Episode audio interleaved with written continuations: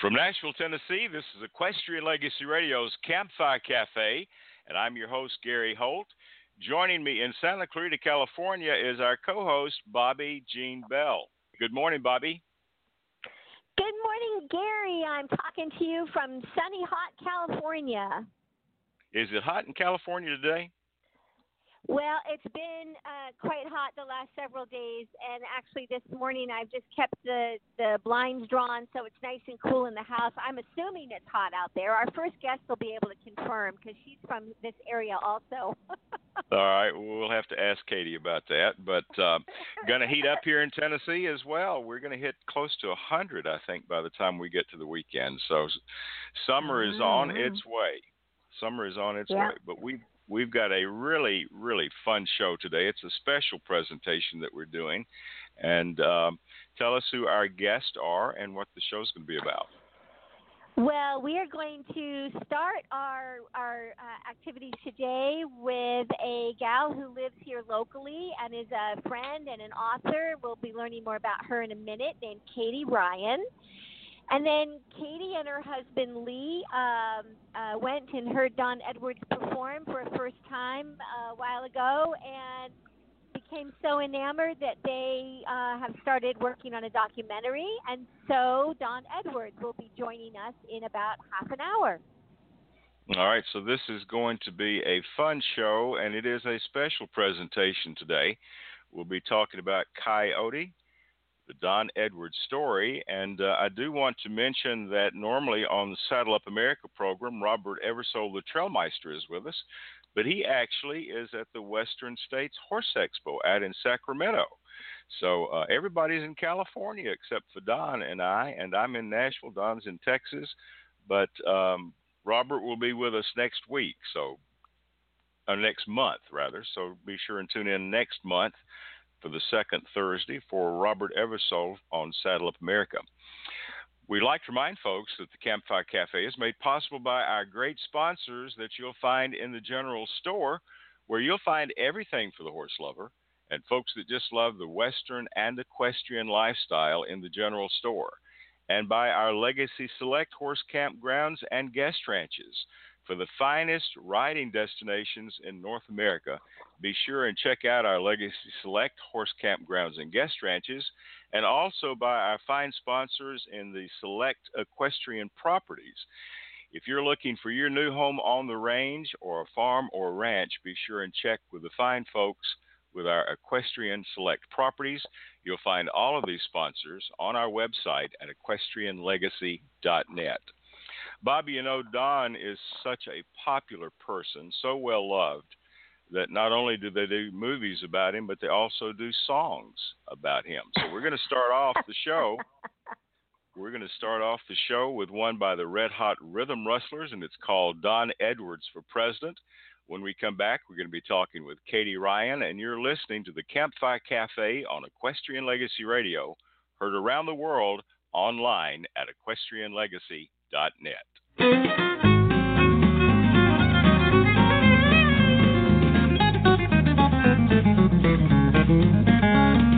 met him at a rodeo in Prescott.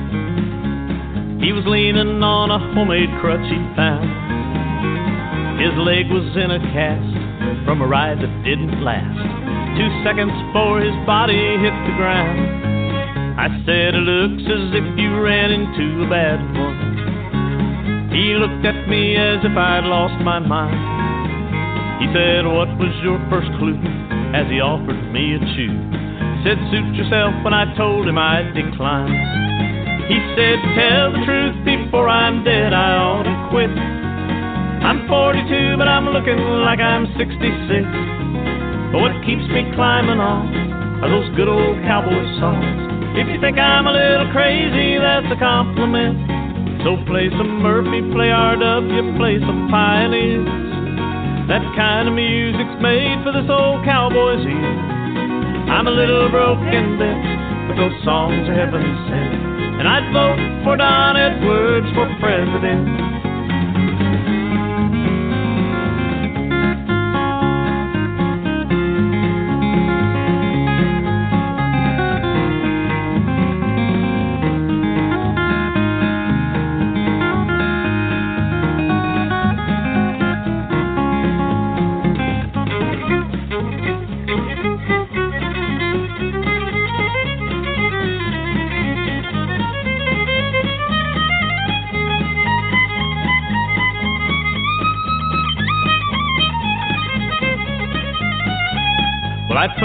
That I'd better be a moseying, and that I hoped someday our trails would cross again.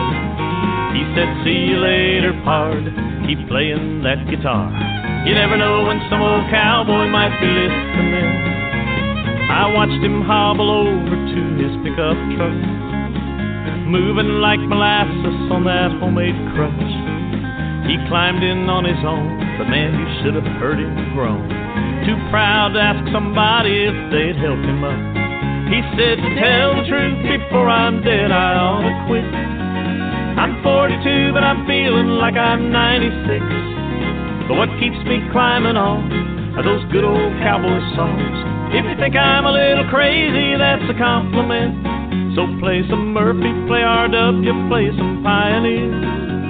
That kind of music's made for this old cowboy's ears. I'm a little broken bent, but those songs are heaven sent. And I'd vote for Don Edwards for president. So play some Murphy, play RW, play some Pioneer. That kind of music's made for this old cowboy's ears. I'm a little broken bent, but those songs are heaven sent. And I'd vote for Don Edwards for president. Yeah, I'm a little broken bit, but those songs are heaven sent. And I'd vote for Don Edwards for president.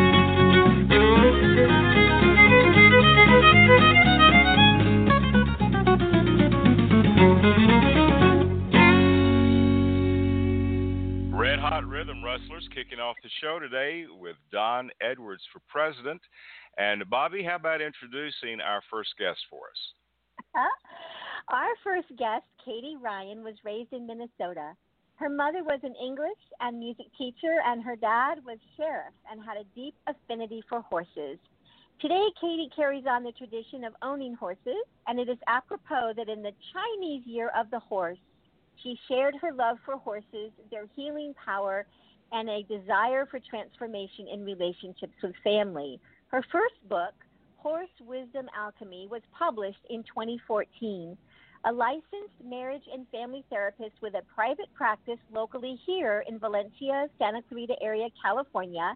She is EAGALA certified equine specialist and mental health practitioner, and she currently has an equine assisted psychotherapy and equine assist learning business called Horse Wisdom Alchemy. And with colleagues, she recently started a military equestrian program called Synergy this program helps to heal wounds of war and family relationships by using horses as part of the treatment team. Katie and her husband Lee are currently producing a documentary called Coyote about the cowboy singer Don Edwards, who will be short, joining us shortly. Please welcome to Campfire Cafe, Katie Ryan.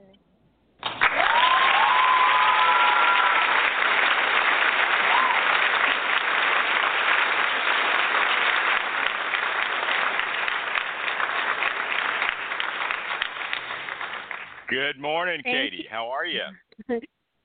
I'm great. Thank you very much for that wonderful introduction. well, we're so happy to finally have you with us, Katie. I thought for a long time you should be a guest on the show, if for no other reason than than about your book and the work that you do with therapy and horses, and then the fact that you're working on this documentary with Don. Well, my gosh, we absolutely had to have you on. So, greetings and welcome. Thank you. Well, it was so fun to get to visit with you a little bit the other day, and um, we're going to spend the first part of the program today talking a little bit about you and and and your book and uh, how you got involved with horses, uh, and then we'll be talking more about Don and the uh, and the movie that you're doing.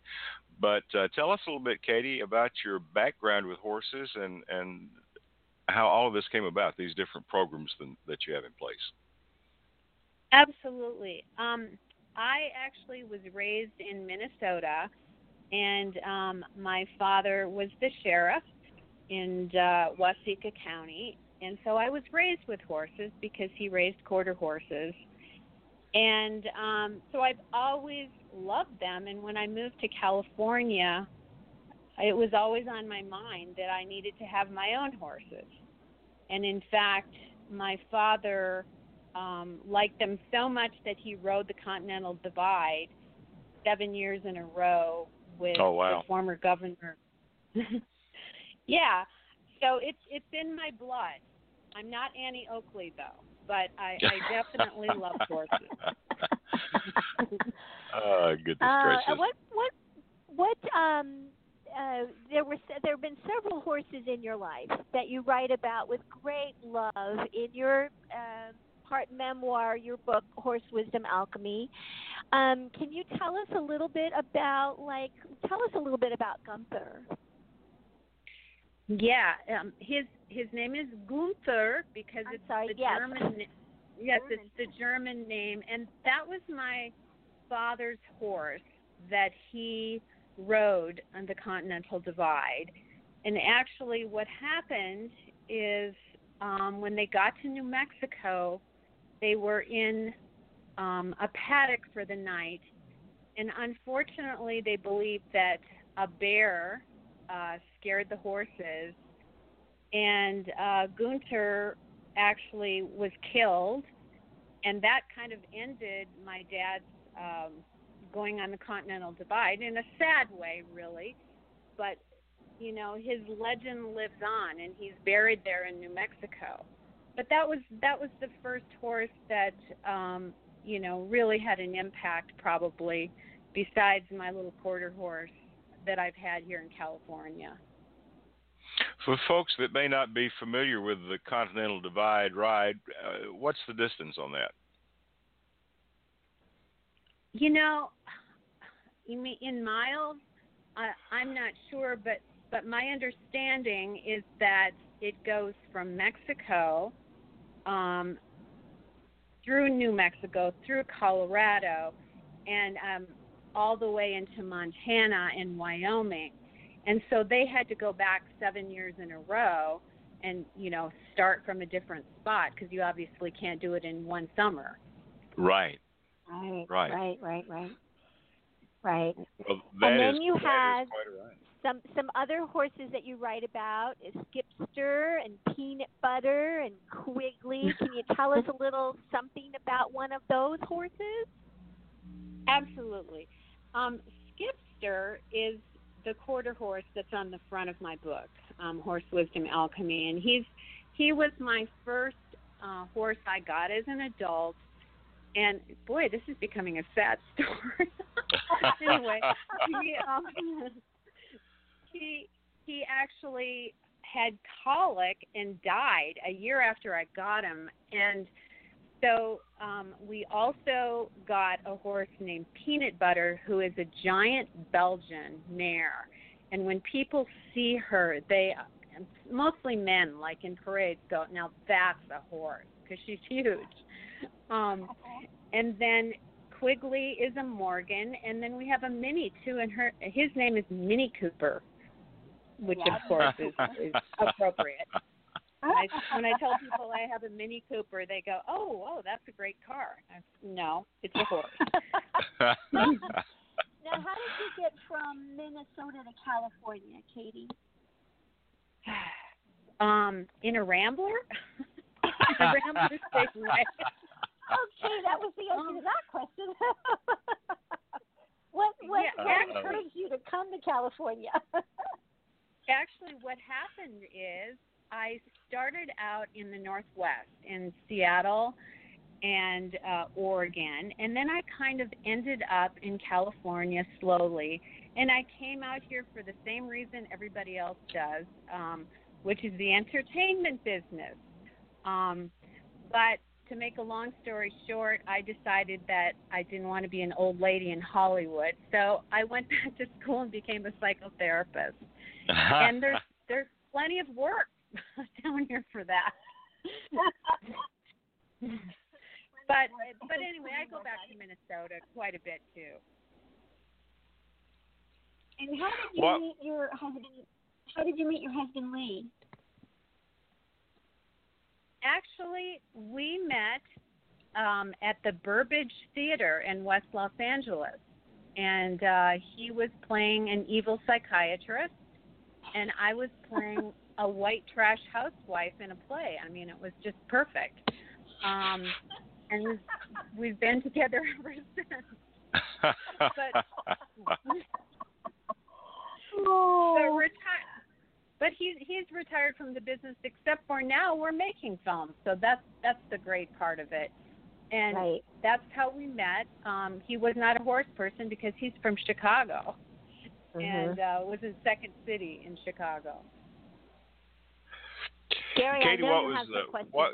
Yeah, I wanted to ask what was the inspiration for the book. We talked a little bit the other day. We both share uh, a deep uh, family uh, history with horses, but what was the inspiration for the book? Well, actually, um, what got me writing it, um, my sister had sent me a series of stories that my mother had written up on a typewriter of all the horses that were ever in our family's life, and this goes back to a hundred years. Mhm. And I was inspired by that. And then when I got my own horses and I started using them in my psychotherapy practice and with military, I decided that it would be great to kind of write a memoir from the point of view of the horses and what they've meant to me and how I now incorporate them into my own life. Um, so that was the inspiration, and what got me writing was the fact that I had broken my ankle in three places after a, a really bad fire up here, and so I had to have my leg elevated. So what else am I going to do but sit there on a laptop and write? Mhm. And and so it worked out. Oh, that's what, that is what great. is horse? What is what is horse wisdom alchemy? What is what is how how did you choose the word alchemy to be part of the name of of your book and your business? Okay. Well, alchemy actually um, is when you you change something or transform something. I believe the ancient thing was like you know changing a metal into something, and um, so it's really a transformation. And what I've noticed using horses in my practice is that you can't even really explain it until you see it or experience it. That horses have the ability to mirror what's going on with people, and so it gives them a chance to be in the moment. There's the horse has no agenda, so they can't. The person in the arena can't really lie. Um, and I've seen people transformed from it, um, especially military and so that's where the name came from. It's, you know, I just thought it was an alchemy. It was a transformation. Yes, the transforming of something common into something precious is a is a, a way that you also describe it in your book. And I thought, as you shared some of the stories of um, folks that have worked with you through the process, that's absolutely what happened. They they walk away with precious, preciously changed. Mhm. Absolutely. How how Katie, how have horses changed your life? Well, um, besides having a lot of arthritis now, having a few injuries. Uh, you know, all I can say is that when I am at the barn, and even when I'm just pitching manure, it is just a wonderful feeling to be among these creatures. Um, it it's my therapy. You know, I do therapy, but this is my therapy. It helps me to calm down and get away from the hustle and bustle of life. And it gives me a connection to my own family and my father, who's 97 years old. And, and you know, I'm going back for Father's Day weekend, and we still talk about horses because that was Mhm. very important to him, too. So there's You're that right. connection, too. Well, horses are therapeutic when you're when you're busy, uh, when you have busy lives like most of us have today. I know that for my for me, to be able to take a break, and if it's just to go out and groom the horse, or just to walk in the pasture with them, and and they're like my horses are like big dogs. I mean, they just want to be right there with you and connected. And uh, if it's been a stressful day, you can actually feel all of that stress just to start to go away. And and by the time that Yeah. you've finished, you know, it it's like okay, I can do another day. This is this is okay. Um, and that's the kind of effect that horses, I think, have on people. Talk to us a little bit about how you how you started the uh, uh, equine therapy program for the military. Okay, sure. Um, what happened is I um, I am a provider for um, Military One Source, and um, I got a client who uh, had been deployed several places, and luckily he gave me permission to tell his story because he's also in the book too.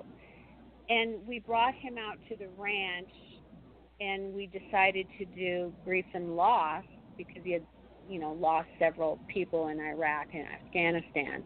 And we used five horses in the five stages of grief. And what happened in that arena was pretty profound.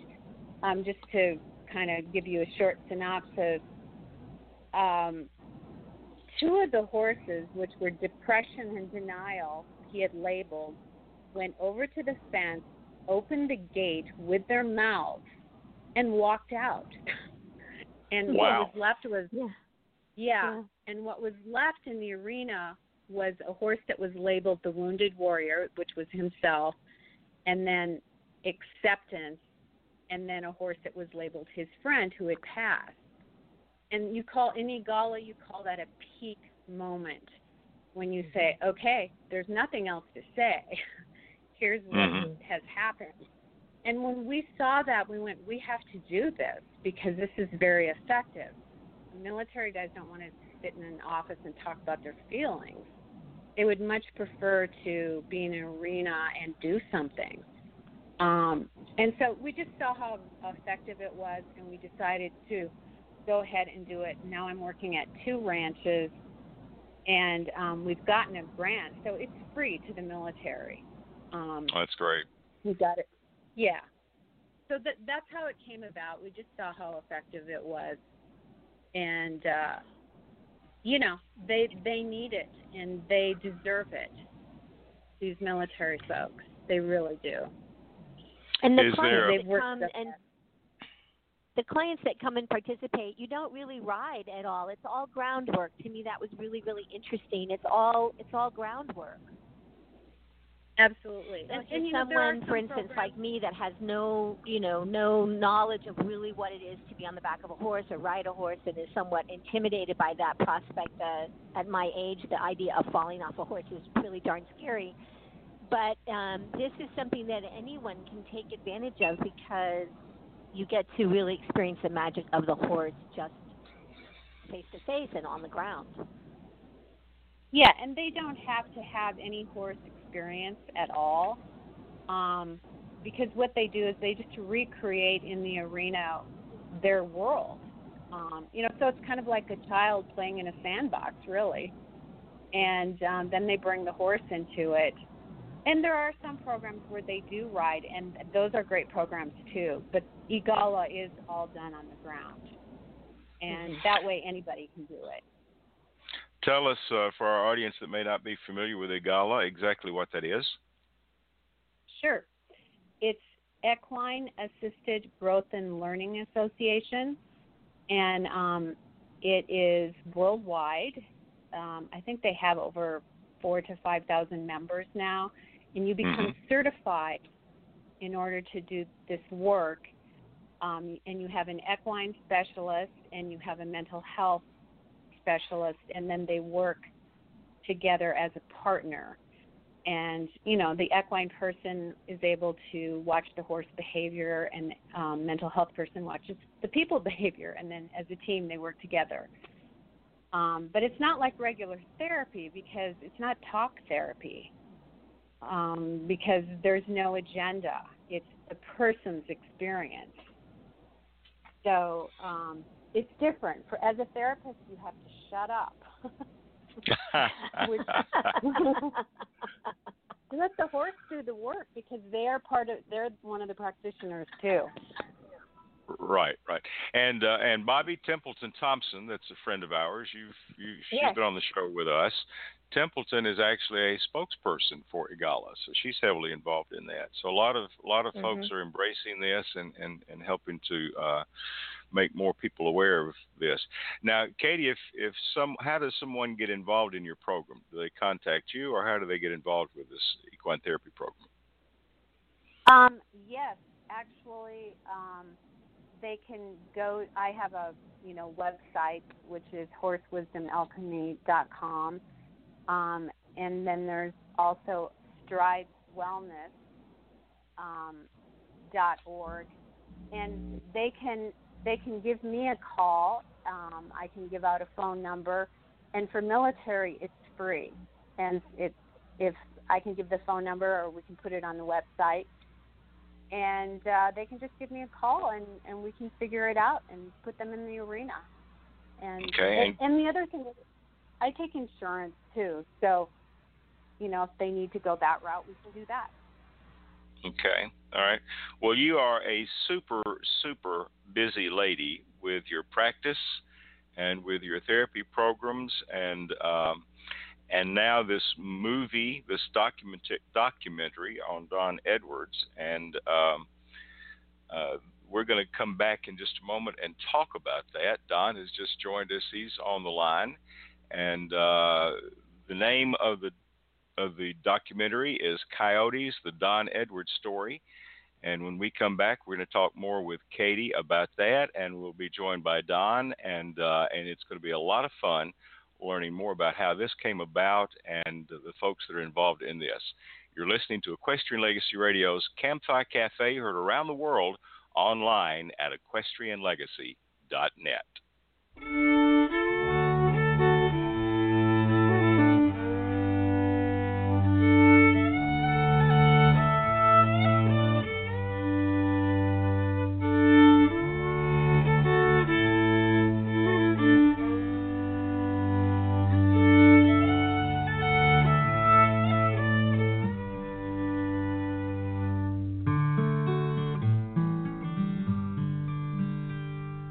cowboy I knew in South Texas. His face was burnt deep by the sun. In part history, part sage, and part Mexican. He was there when Pancho Villa was young. And he'd tell you a tale of the old days when the country was wild all around. Sit out under the stars he'd listen while the coyotes they howl. They go, Woo yip woo yip woo. Woo yip woo yip woo. Woo yip woo yip woo. Woo yip woo yip woo. Now the longhorns have gone, and the drovers have gone, the Comanche is gone, the outlaws have gone, and Geronimo's gone, and Sam Bass is gone, and the red wolf is gone, and the buffalo's gone.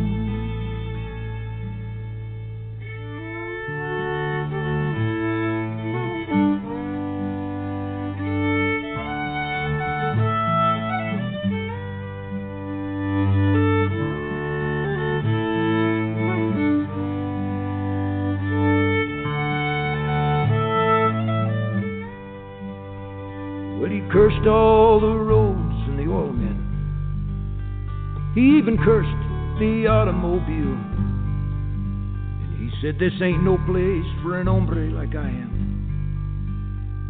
In this new world of asphalt and steel. Then he'd look off someplace in the distance. That's something only he could see. And he'd say, All that's left now of the old days are them damned old coyotes and me. And they'd go, Ooh, yapoo, yapoo. woo yapoo, yapoo. woo yapoo, yapoo. Ooh, yapoo, yapoo. Now the longhorns have gone, and the drovers have gone, and the Comanches gone, and the outlaws have gone, and Geronimo's gone. Stand Watie is gone, and the red wolf is gone, and the buffalo's gone.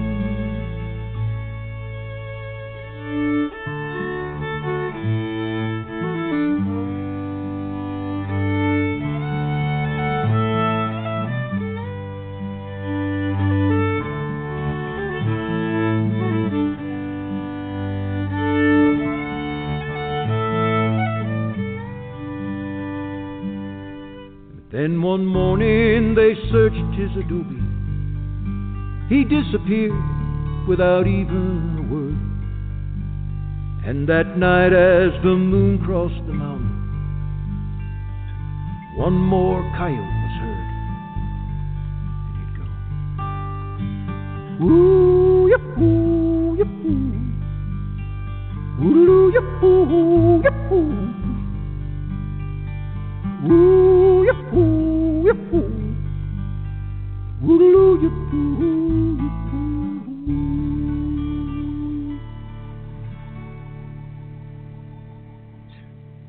That was Don Edwards' great song, Coyotes, and Bobbi Jean Bell. Why don't you introduce Don to us? I'm delighted to. Grammy nominated songster Don Edwards continues to build a legacy that enriches our vision of the American West.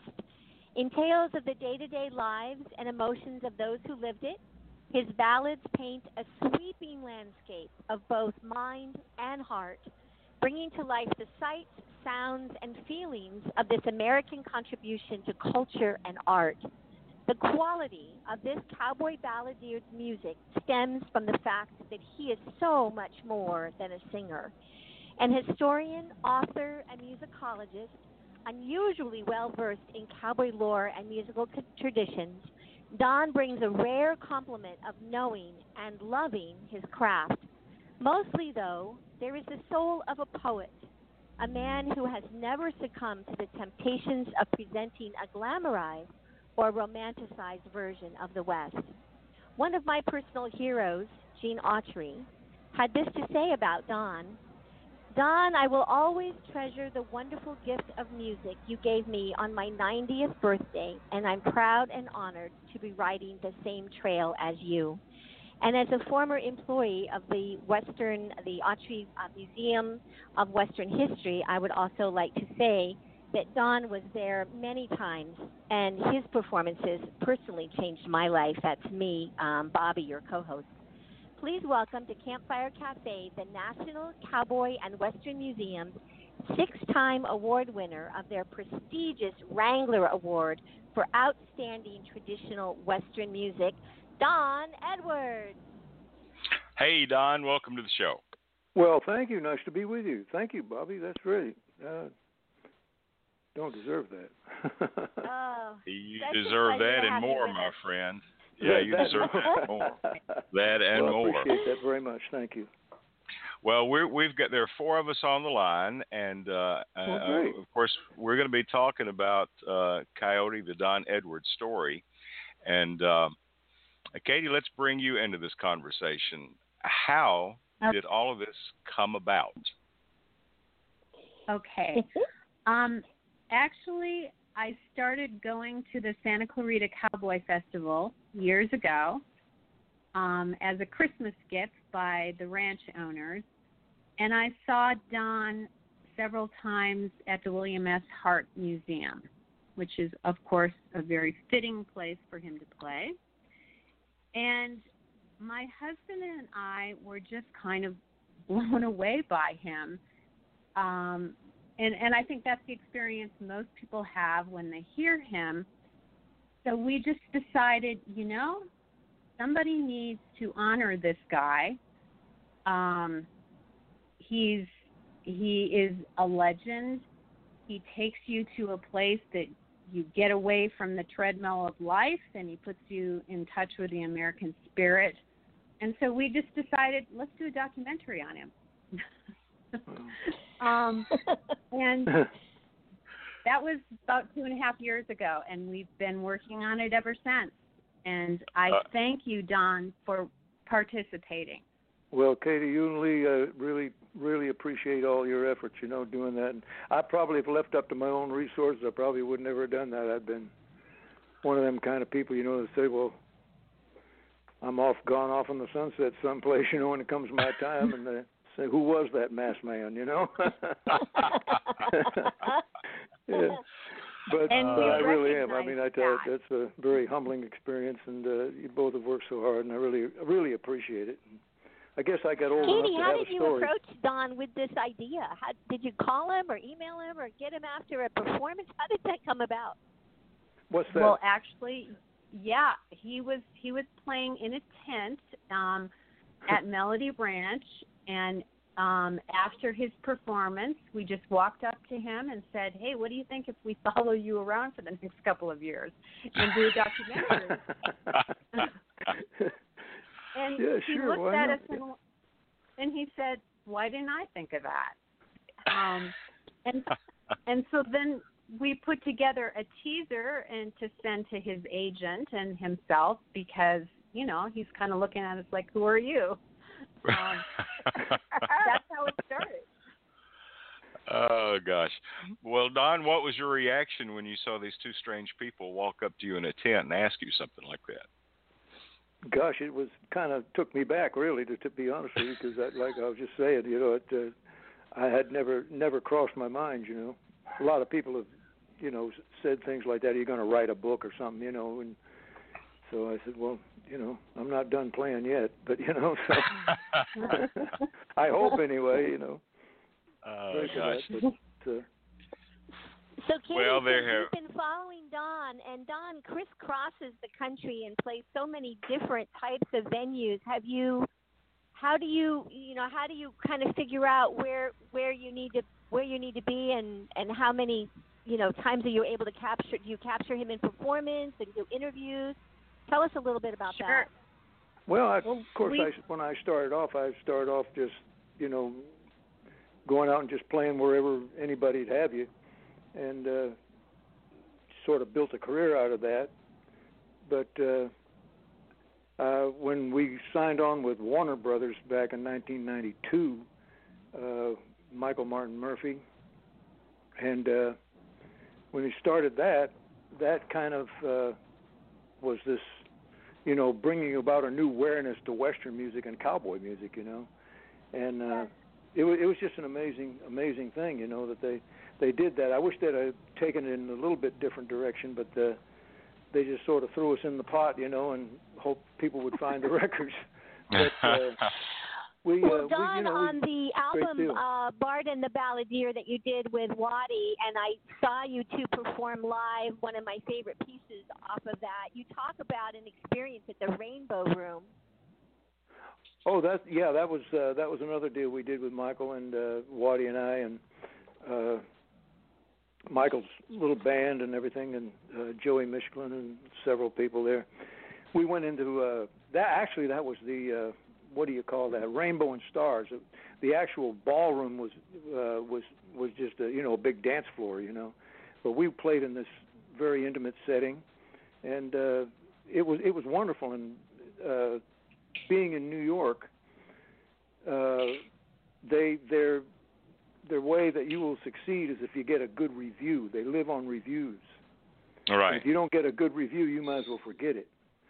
But we were were very humbling experience that we we got tremendous reviews on the thing, and it was sold out for 30 days. We Oh, were my gracious. entire month, and Wow. that was as long as I'd ever want to spend in New York City. yeah, like Waddie said, New York City. yeah. Yeah. you yeah. and, but we did. We had a, we had a lot of fun there and everything, and we were just uh, uh, just taken back with how how people there uh, responded to it. You know, and it's quite amazing. And but uh, it was really a neat deal. And every night, would I tell you a little story? We we used to go in there, and most everybody, you know, ignores the the the help, you know, so to speak, the the people that work there. But uh, Waddie and I'd go in and uh, would get our stuff all set up and everything like that, and we'd just walk back in the kitchen, you know, and say, well, you know, you got any coffee on? You know, we'd go back there and sit and talk with the with the chefs and the people and waiters and everything, and we'd we'd just sit around talking for a, for a while, you know. And they says, you know, nobody ever talks to us. you know. and so he says, "Well, we love you anyway," you know. And so he says, "Oh yeah, I love the Cowboys. You know, the Cowboys are coming. I love it. You know." And and uh, there was a a, a maitre d, of course, and he was all in a nice suit and everything like that. And and we walked up to the to the to the door and we're going in to set up our stuff. And uh, I should have known by his name that he was kind of the would be the maitre d, you know, because his name was uh, Bismarck. and uh, he was. It turned in this transformation. The first night he was, uh, oh, you can't wear those dungarees in here, you know, meaning jeans. And right. So, so well, this is what we wear. This is what this is what we do, you know. So finally convinced him, you know, after all this talking and everything. So lo and behold, the next night here he was with cowboy boots, jeans on, had him a hat, went and bought him a hat and everything.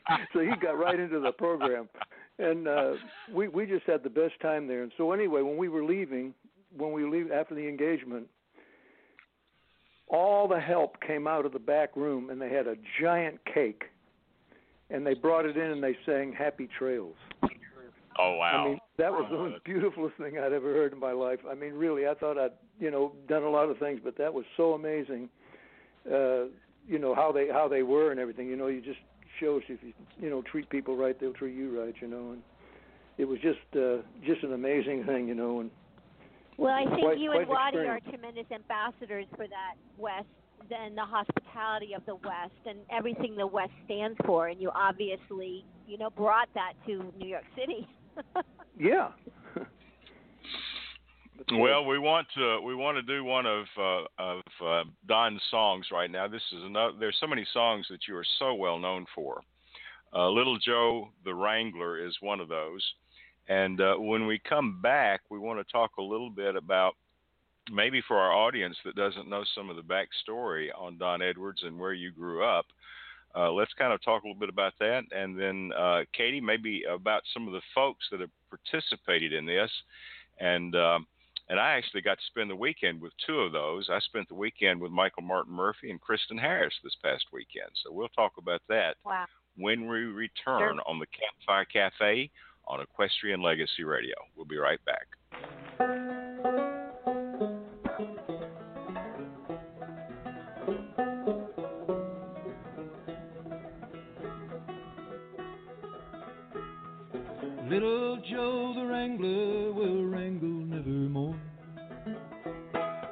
Days with the Remuda they are o'er.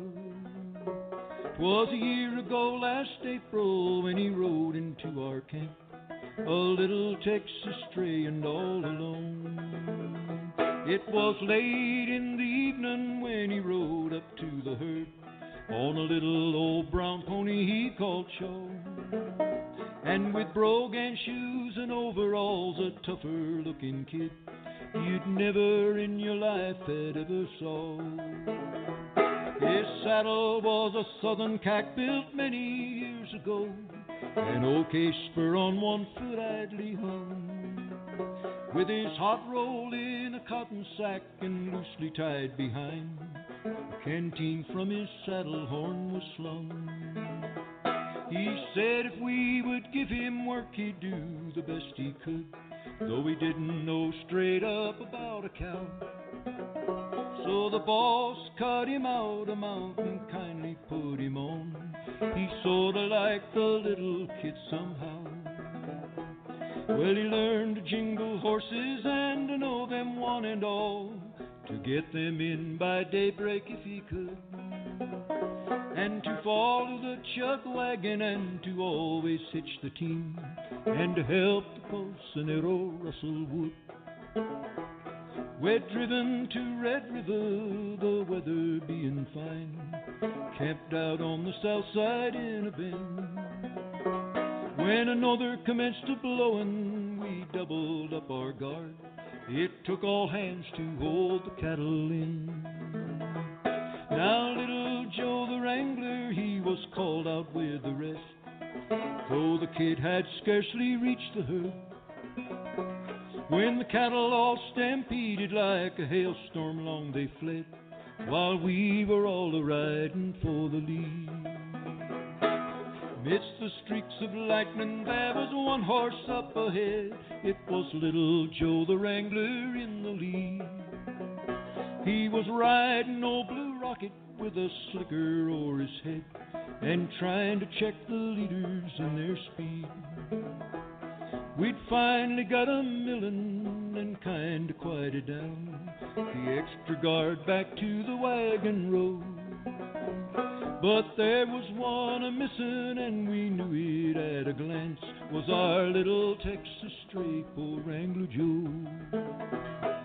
Next morning, just at daybreak, we found where Rocket fell, down in a washout 20 feet below. And beneath his horse, smashed to a pulp, his spur had rung the knell, was our little Texas poor Wrangler Joe. Now little Joe the Wrangler will wrangle nevermore. His days with the remuda they all o'er. Was a year ago last April when he rode up to the herd, just a little Texas stray and all alone.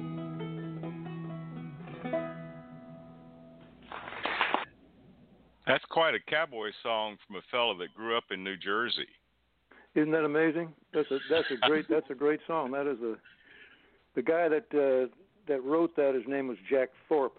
He was the the first collector of cowboy songs, and uh, or to publish a book of cowboy songs. He's the first guy to do it, and uh, he was a New Mexico cowboy. And uh, Oh wow. he wrote that was his he wrote that song on a trail drive from Chimney Lake, New Mexico to Higgins, Texas, about a 400 mile trip, and this was in 1898. Oh and my so goodness. This is very, you know, would be, you know, pretty close to the turn of the century, where overland cattle drives were pretty much done for, done with, you know, by that Mhm. time. But uh, but he never never got a bit of thanks for writing that song. But it's, it is a, a, a one of the major cowboy classics that uh, probably only a handful of us old timers even know it, you know. Oh wow. But Wow. but they're so you know they're they're just story songs. You know they're wonderful. I love this old ballads. You know the old British broadsides and things like that. I liked all that kind of stuff. Well, you are a great, great storyteller. But uh, so, so tell us about you. You grew up in New Jersey. I know that we've talked about this before on the show. You had a horse experience. Tell us a little bit about that.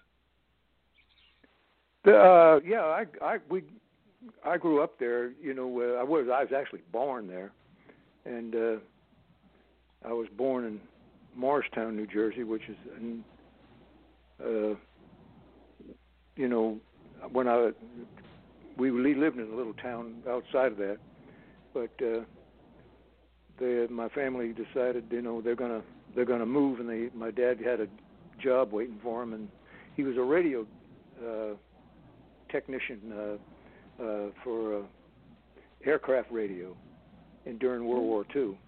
Uh huh. So he they wanted him to be you know in the states. He didn't get shipped out overseas or anything because that's they were needing you know a lot. They were had a kind of a shortage of aircraft uh, radio technicians. You know, and he was that's one of the things he did.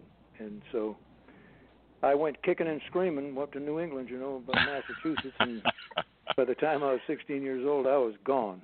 I know my mother wasn't really appreciative of that, but my dad understood, you know. And but I guess I wasn't the greatest son in the world, but I decided I needed to go out and see what was going on in the world. And took my guitar and away I went.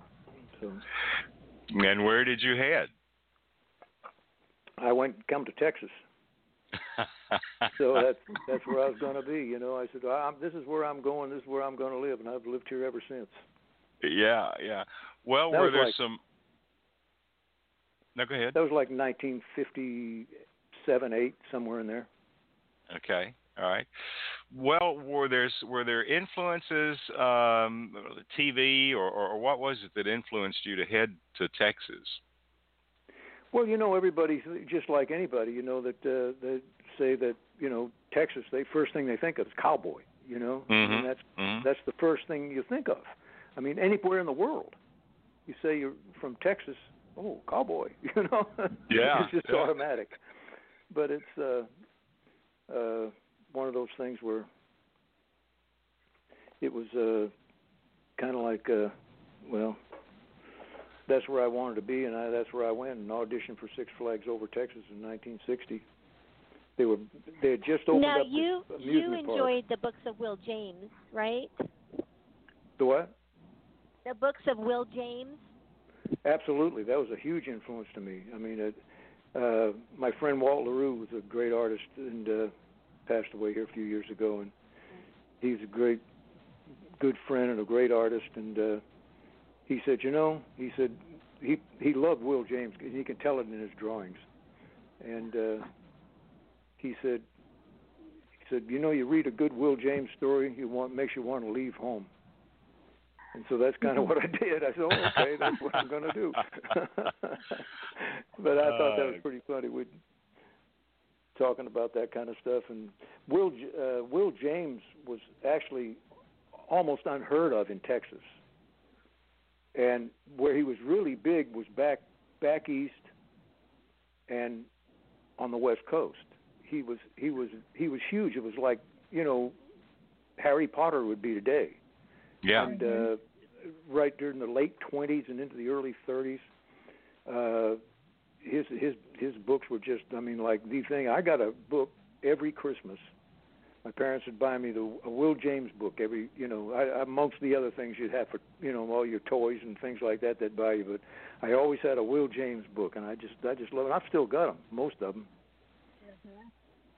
Oh, that's great. That is yeah, great. he was a huge influence on on lots of folks as, as well, and I and I know I know that um, you def you definitely are inspired by him as long as well as you have some musical influences as well, Marty Robbins and Gene and.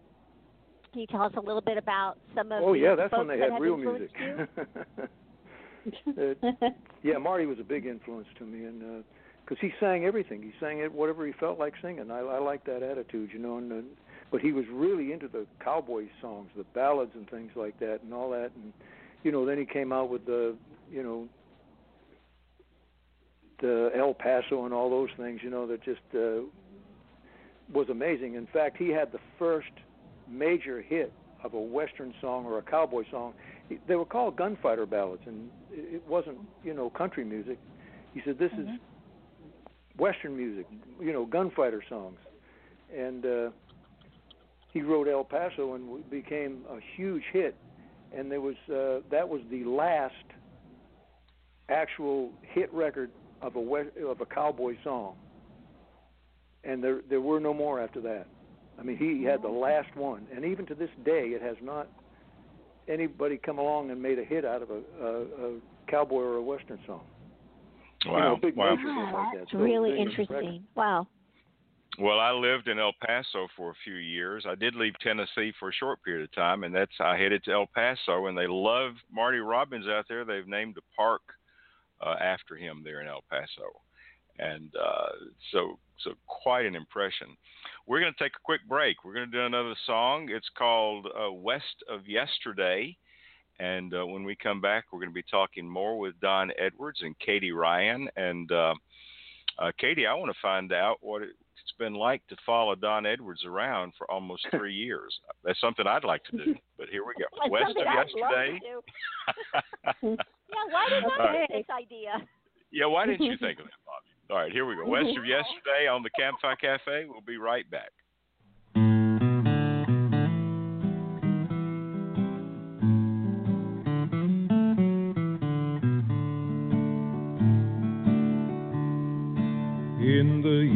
Twilight,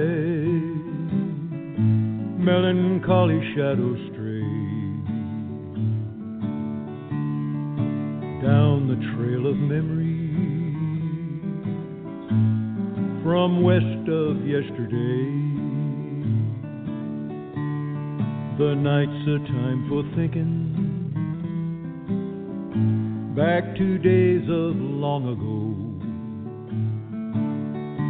and my favorite cowboy hero, and that famous horse he rode. They rode the open range out across the silver screen over sawdust trails and purple sage and in a young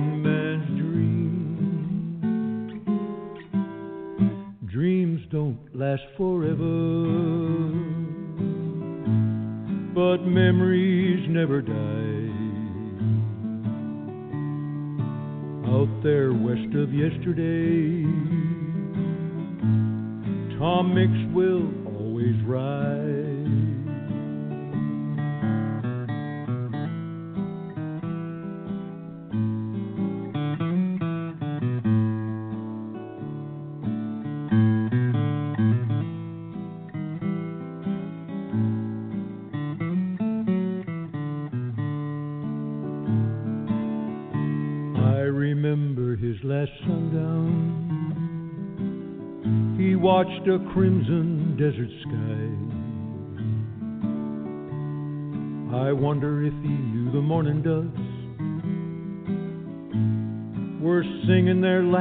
goodbye. Do you think he chose this place to die? Did he plan his destiny? The answers in the desert wind, where his spirit still rides free. Now he rides on heaven's beyond the mountains' purple haze, over stardust trails and golden clouds in a land of endless days. Cause it's the land where dreams come true and memories come alive. Out there west of yesterday, Tom Mix will always ride. Out there west of yesterday, Tom Mix and Tony, and all my cowboy heroes will always ride.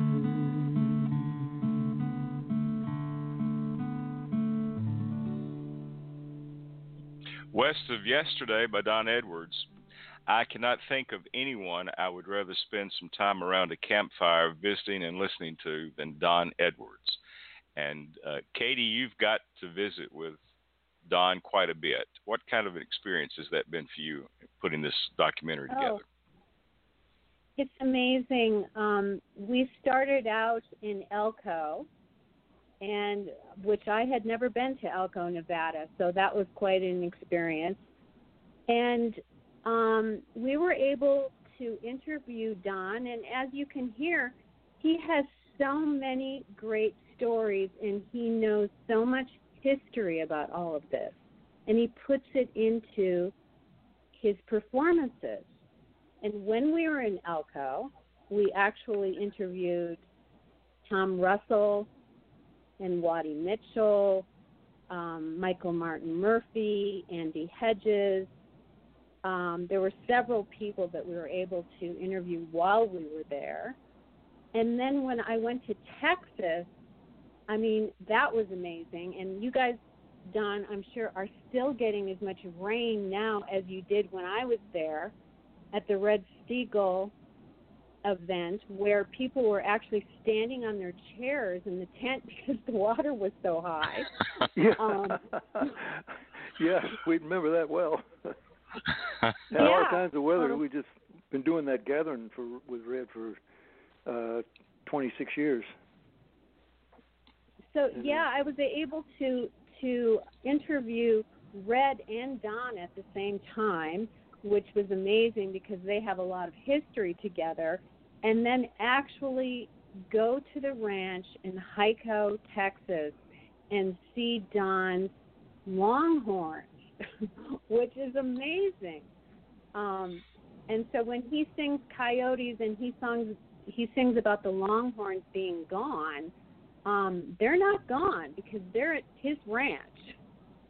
We are trying to save some and of them. The, They're big. absolutely. Yeah, they're, um, and if it wasn't for the longhorn cow, there wouldn't be Texas. Yeah, yeah, Mhm, yeah. mhm. You know, it wouldn't have existed. I mean, it's, it's very true because after the war, uh, for Southern independence, they were. The thing about the thing was that uh, there was a big market back east, but they had to find a way to get to it. So after the war was over, they a lot of people came, young people mostly in their you know teens and twenties. They wanted to be a cowboy, and started these trail drives, which was amazing thing. You know, the overland cattle drives were amazing in that time period, very short period of only 20 years probably. But uh, the longhorn cow was the one that saved Texas from extinction. Texas wasn't, you know, there was no battles fought per se, uh, but the thing was that the, the economy was devastated. Right. And when they went off to war, all that was left was children and and uh, elderly people, and they uh, the, the the cow the cattle just ran wild. I mean, the, they come back and had these roundup these tens of thousands of head of cattle down to South Texas, and decided to move them up the trail to the railhead in uh, Abilene, Kansas, and that started that. Saved Texas from extinction. Wow, wow.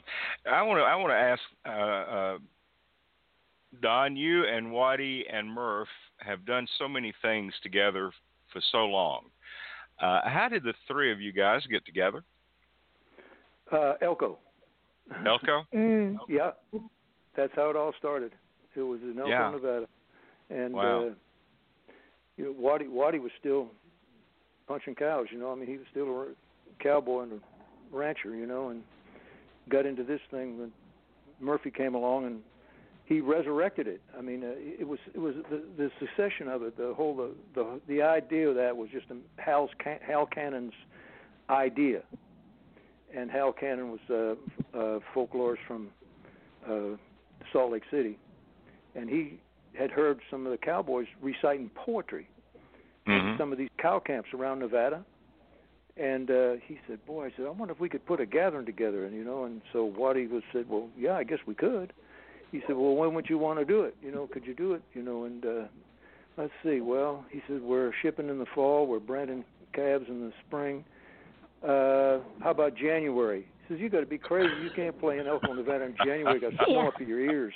You know? He said, "Oh no, that that that'd be it." So they uh, they decided to have a little gathering in the park, and uh, the rest is history.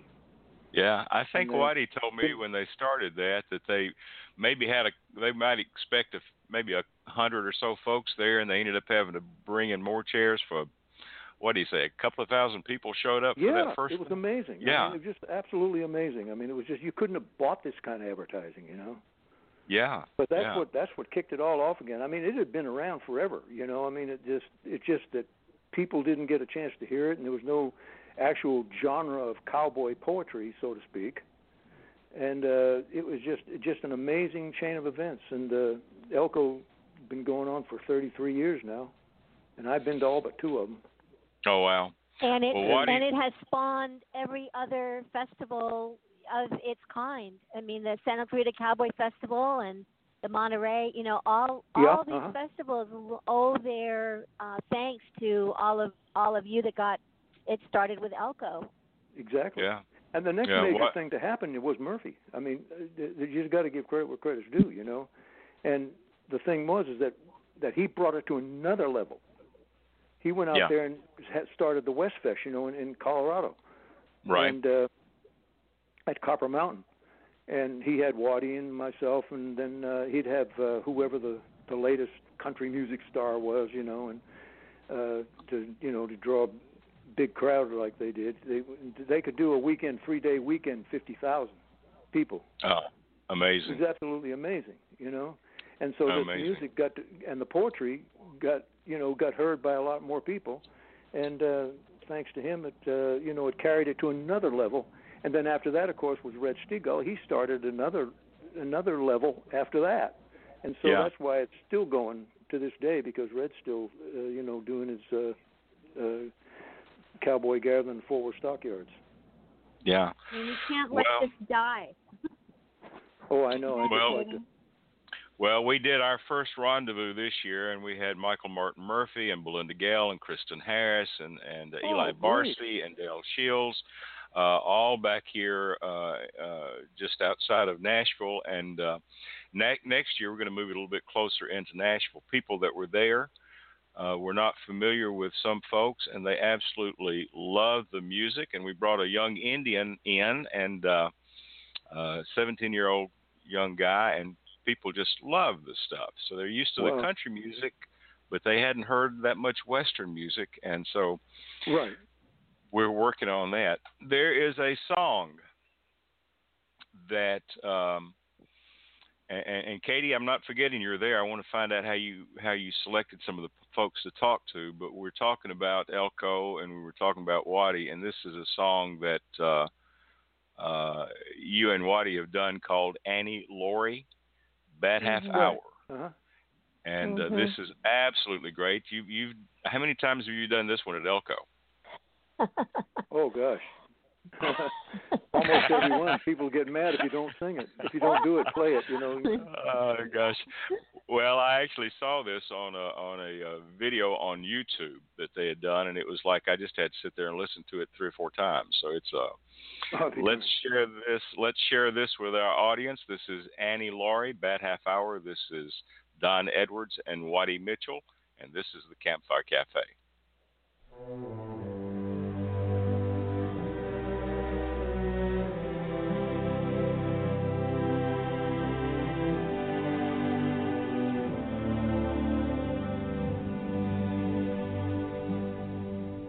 Maxwellton's braes are bonny, where early falls the dew, and 'twas there that Annie Laurie gave me her promise true. Gave me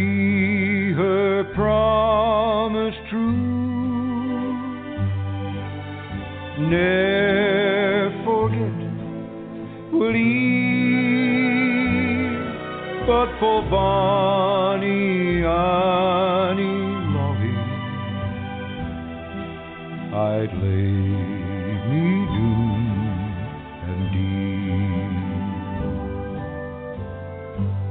I wonder why I feel so restless. That old moon is shining still and bright. Cattle all resting easy, but can't sleep tonight. Ain't no cactus in my blankets. I don't know why they feel so hard, less it's warbling Jim singing Annie Laurie out on guard. Annie Laurie. I sure wish he'd quit it. I couldn't sleep now if I tried. Makes the night seem big and lonesome. And my throat feels sore inside. How my Annie used to sing it. It sounded good and gay all those nights I'd drive her home from dances when the east was turning gray. Yes, her brow was like the snowdrift, her eyes like quiet streams, and her face I still can see it, much too frequent in my dreams and her hand was soft and trembling that night underneath the tree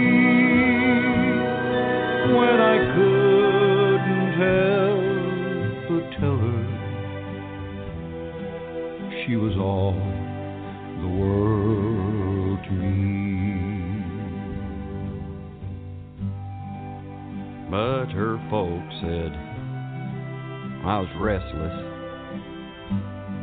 wild, unsettled. That's right, you see. Well, I leaned to punching cattle. I'm at it still tonight. They say she married young Doc Wilkins. Lord, but that was hard. Sure wish that fool would quit that singing of Annie Laurie out there on guard. Oh, I just can't stand thinking of the things that happened then. Good old days, they're all past me. Never seem to come again. What's that? My turn already. All right, I'll come a running, pard. Could you warm me up some coffee? At least I'll stop old Jim singing Annie Laurie all night out there on guard. Max Weldon's braes are bunny where he falls the dew, and 'twas there that Annie Laurie gave me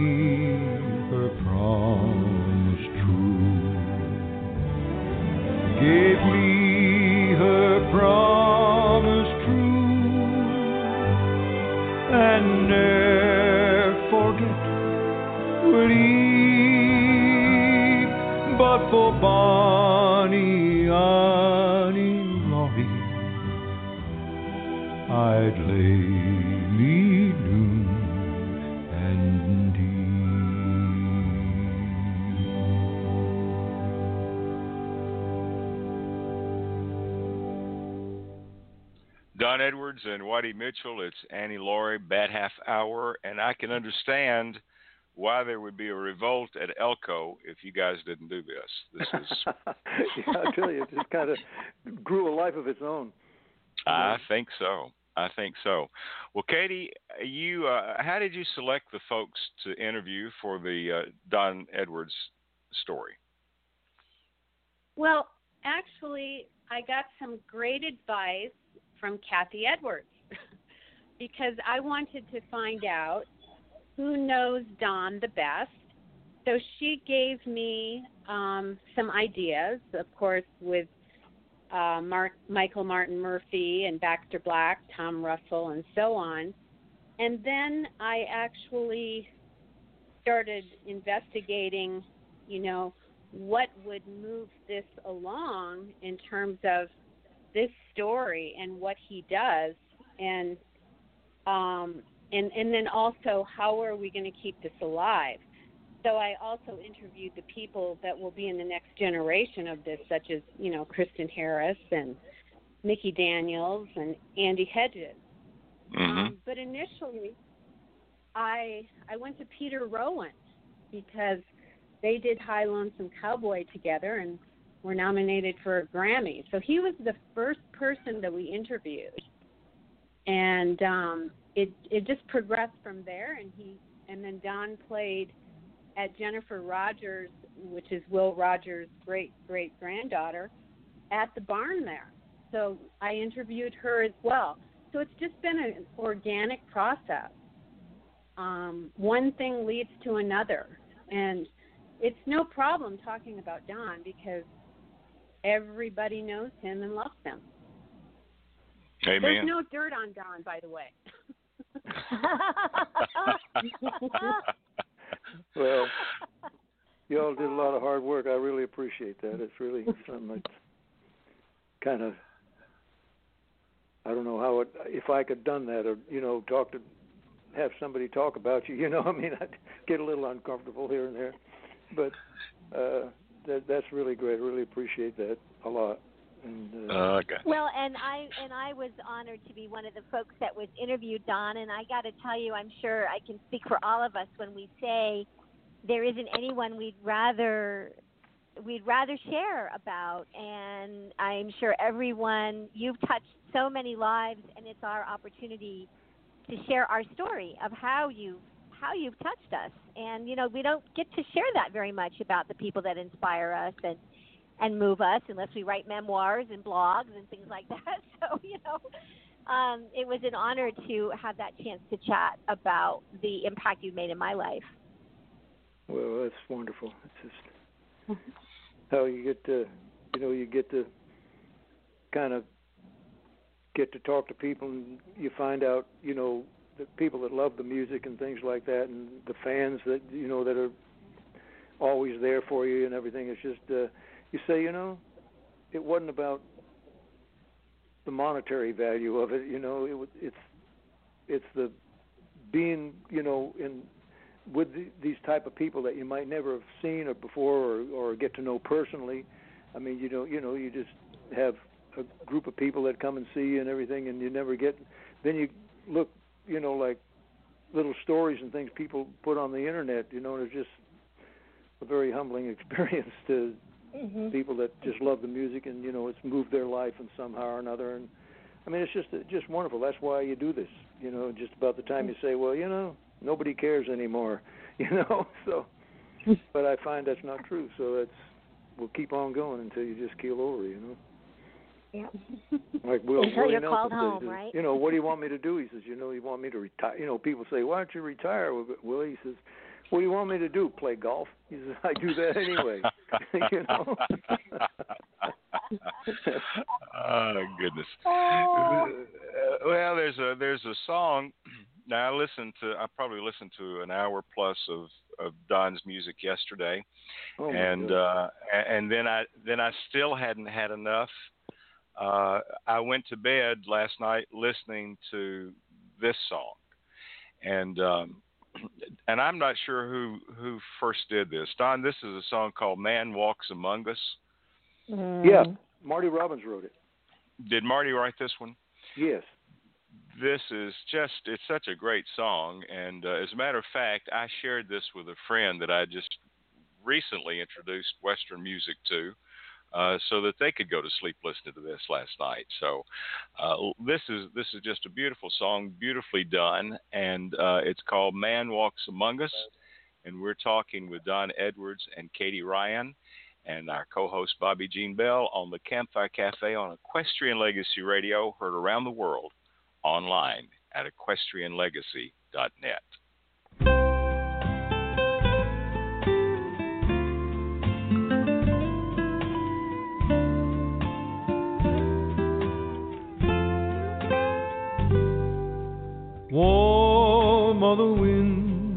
on the desert. A whirlwind is dancing around. I stop to survey all the beauty that's here when a shadow moves out across the ground. It's an eagle that circles above me. And he screams to his friends on the hill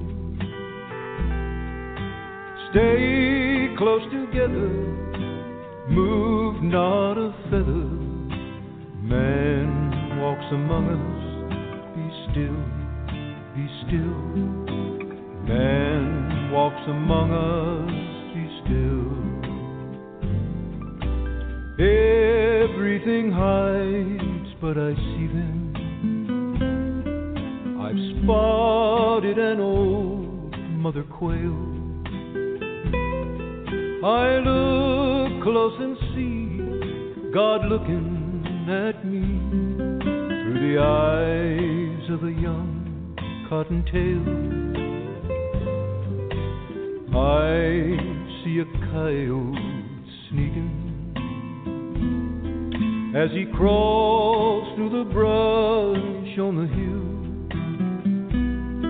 And the eagle screams down, stay close to the ground. Man walks among us, be still, be still. Man walks among us, be still. Twenty feet high in the side of a cactus, I see a hole where If mortals could choose, if heaven should ask us, here's where I'd want to spend all of my days. Soon we'll be gone all the desert. Cities will cover each hill. Today will just be fond memory. Man walks among us, be still, be still. Man walks among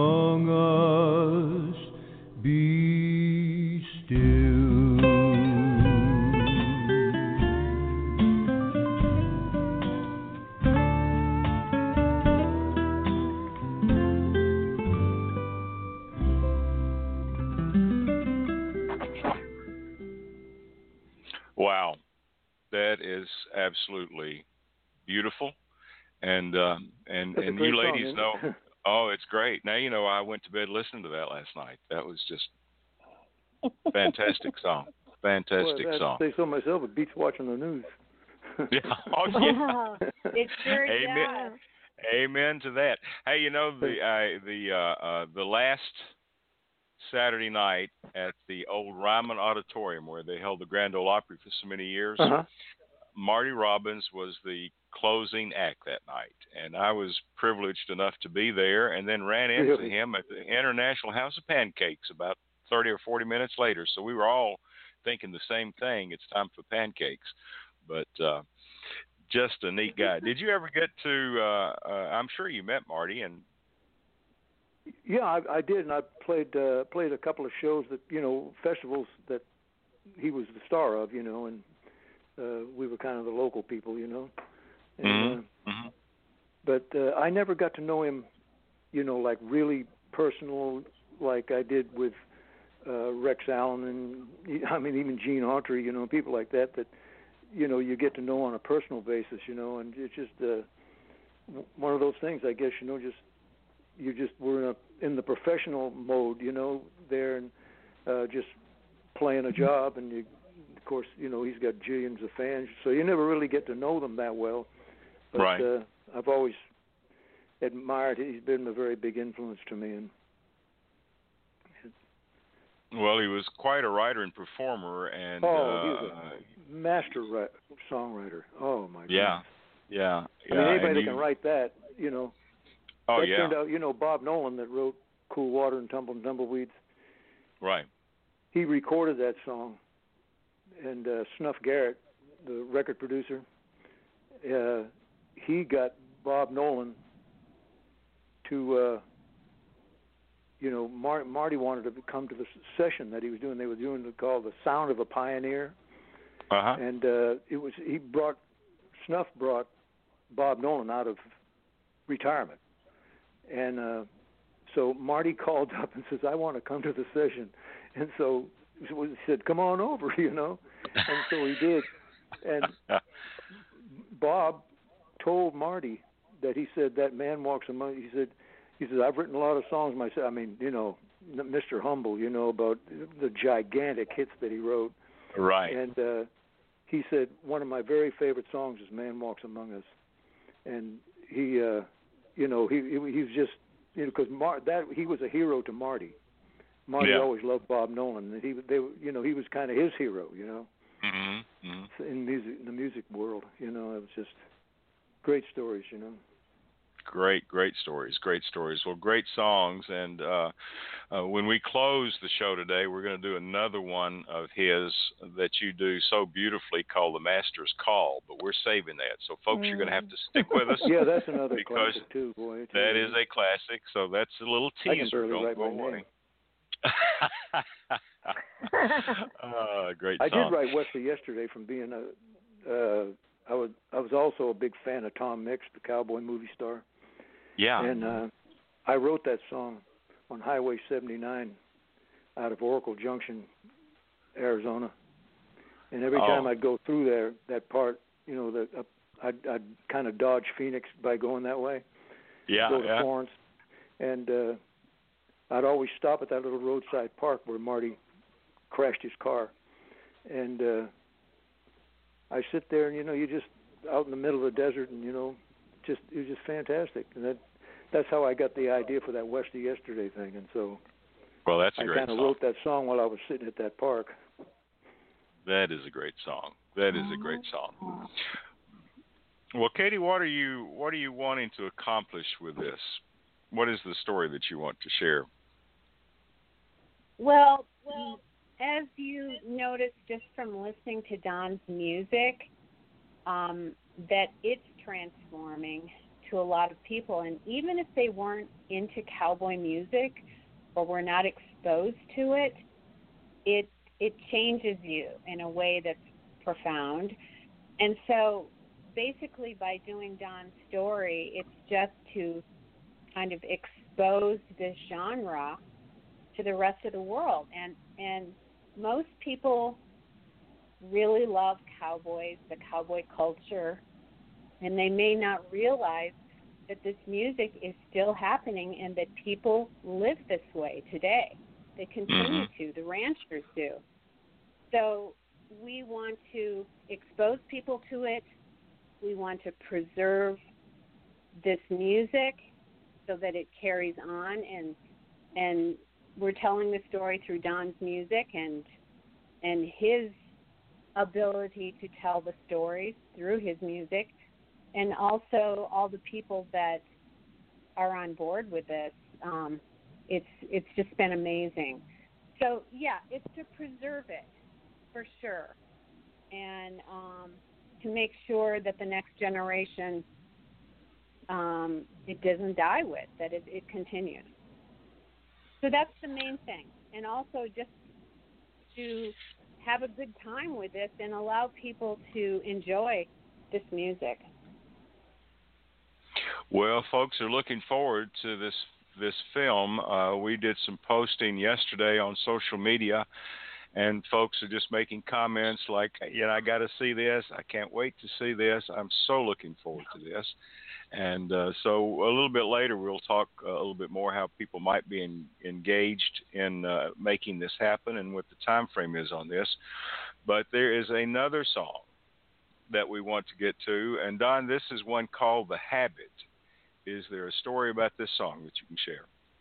That was a guy uh, Burton Braley from Arizona. He uh, he wrote that, and uh, I, I never, you know, he he was probably long passed on, you know, uh, Mhm. when, when I when I when I ever heard it, and uh, I think it might have been Carson Robison or somebody like that that that actually that sang the song later on. But uh, it's one of those old songs, and I kind of wrote a little chorus to it, you know, about being a wandering troubadour, you know, and it was kind of I kind of made it my own song kind of thing. All right. Well, let's take a listen to the habit, and we'll be right back to talk more with Don and with Katie on the Campfire Cafe.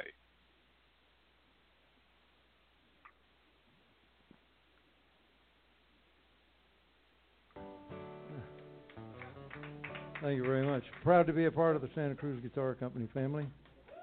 And uh, thank you, Richard, and all you wonderful players, Eric and everybody. And uh, oh, there you go. Oh, pull a mid range out of that sucker.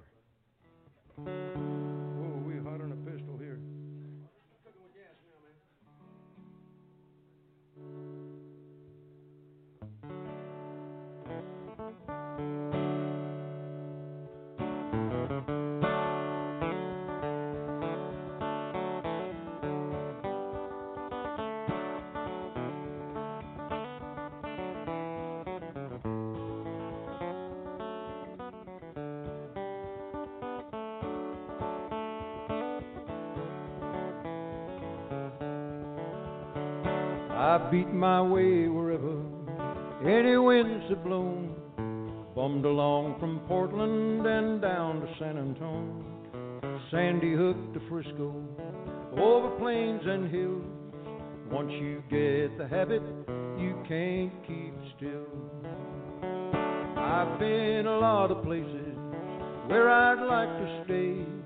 Gets to feeling restless, then I'm on my way. I ain't the kind for sitting on my own doorsill.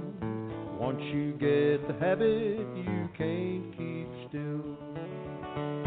I ride wherever the wind blows,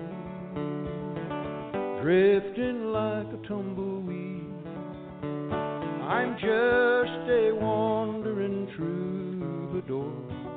Song and my guitar is all I need.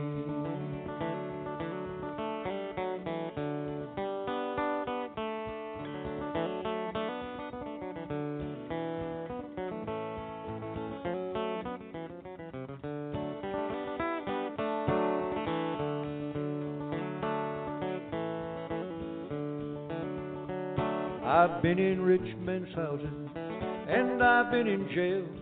And when it's time for leaving, I'll just hit the trail. I'm a human bird of passage, and the songs I sing, once you get the habit, you can't keep still.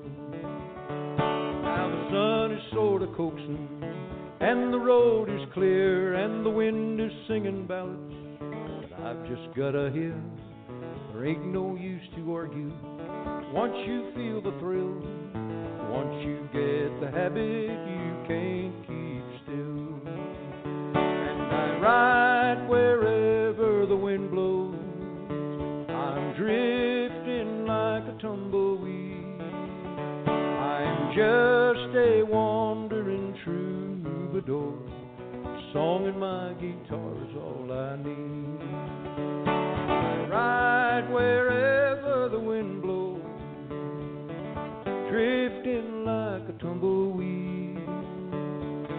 Just a wandering troubadour. A song and my guitar is all I need.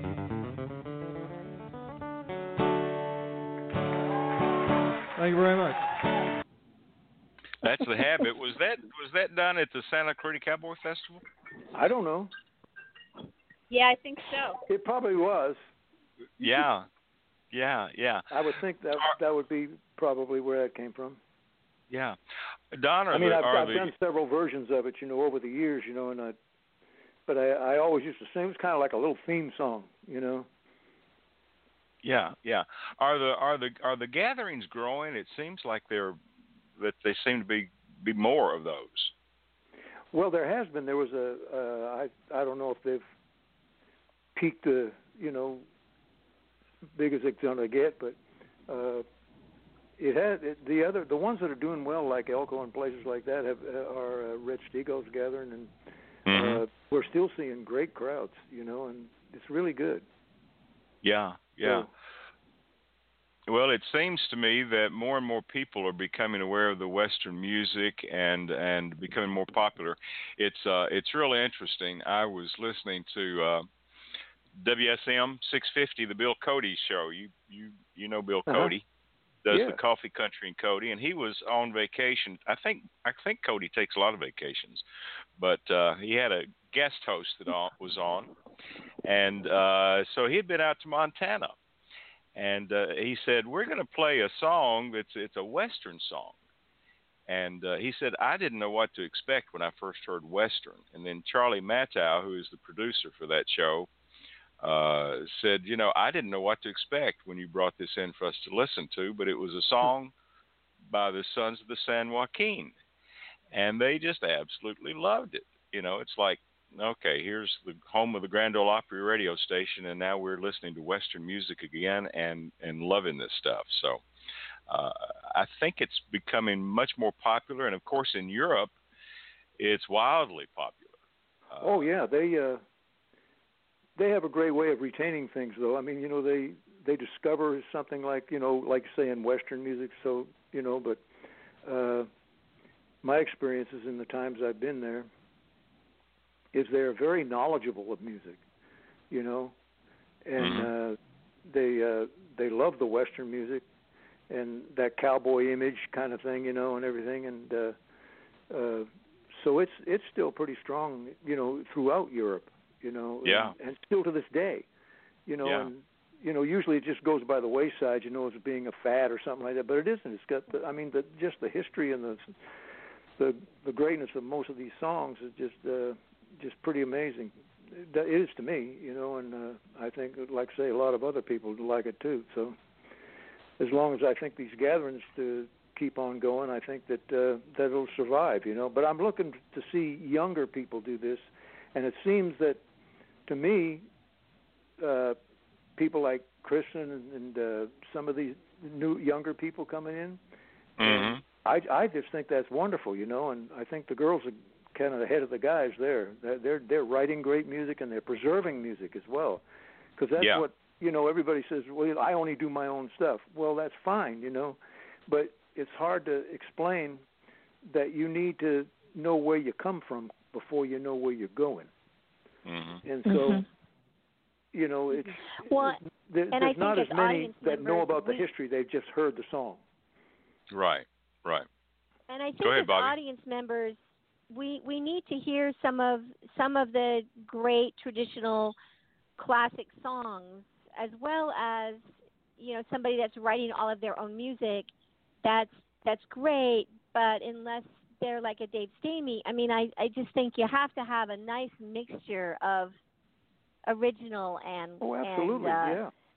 Because I, I tell some of the younger ones, you know, and that that uh, have written some, you know, some great music. Brenn Hill is one of them. He, he's telling Yeah, his story, yeah. and Red Steagall and I both have told him to, you know, you know, write the write those songs you're writing. Don't change anything at all, but don't forget where it comes from. The older music, you know, it doesn't hurt to throw something in like "Riding Old Paint" or something, you know. Right. I said, uh, I said to him one time, and uh, I don't know where we were, someplace out in California, and uh, he uh, has written these great songs, and I always tell him that. And his guitar playing's come a long ways, and I mean, he's just a wonderful guy. And Mhm. uh, I said, you know, I said, now your hero is Ian Tyson, you know, and because he's always talking about Ian, you know, and everything, and Right. so uh it, which you know i totally agree i mean that's where the song will james came from you know i just i had to record that you know it was Mhm. Mhm. such a fabulous song but i said now look just all you got to do is just observe what ian does and what he does in any show no matter what it is no matter how many songs he's written he always has room for one of the classics or one of the old songs and Right. uh he, he inevitably does this I mean, it's just the it's the process of a folk singer, you know. And Mhm. so uh you got to get him off the say, well, maybe I'll have a hit record, you know. Forget about it. you know, it ain't going to happen, you know. And so you got to accept the what what it is, you know. And the there's uh there's so many y- young ones that are coming up that that just all they need is just a little guidance, you know, and and uh, to to keep it alive, keep it going. You know that it's actually legitimate, valuable music. You know. Yeah, yeah. Well, Kristyn was, uh, I mentioned Kristyn was at uh, our rendezvous this past week, and uh, I said goodbye to her and her dad, Mike, on Monday morning, and she went from there right to Nashville, and she played with the Time Jumpers that night. And, um, And- is such and, a busy girl. she is. It was like, you she know, is I was like, fabulous. I love wiped it. I just yeah, think it's I don't know how she has the energy she does, but anyway, she played and it was videoed and it was uh, Yes. it was shared around. Yeah, and the folks there, I mean, I've seen several artists that have stopped in to play with them, but she had as as much applause and and or more than most of the folks that you know they just love it. They just love oh, that stuff. absolutely. Yeah. yeah.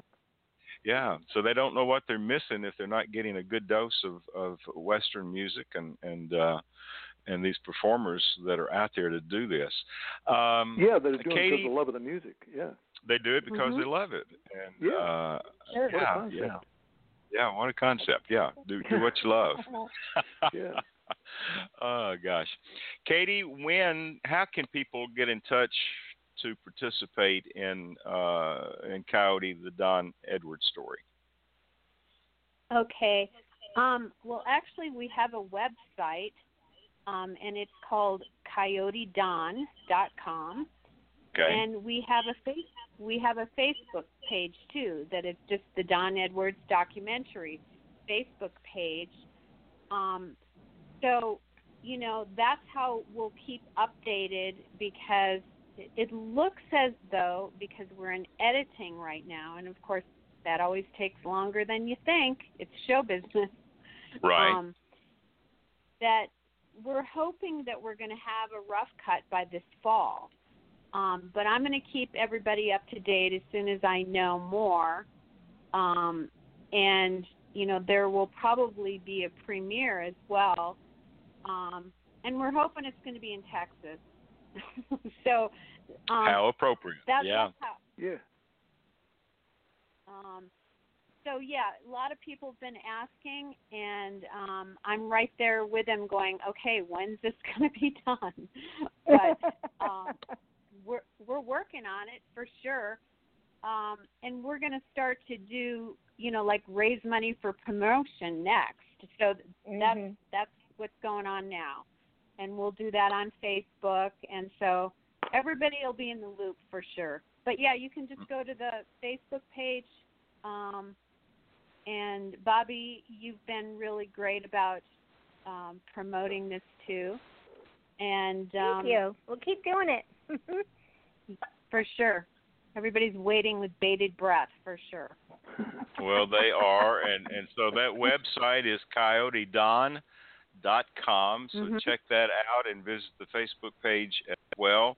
And don edwards donedwardsmusic.com is Don's website, and uh, and you can go there and, and get his music. And I guess Don, they can get it, uh, you know, almost everywhere that you get music, can't they? Oh yeah. Yeah.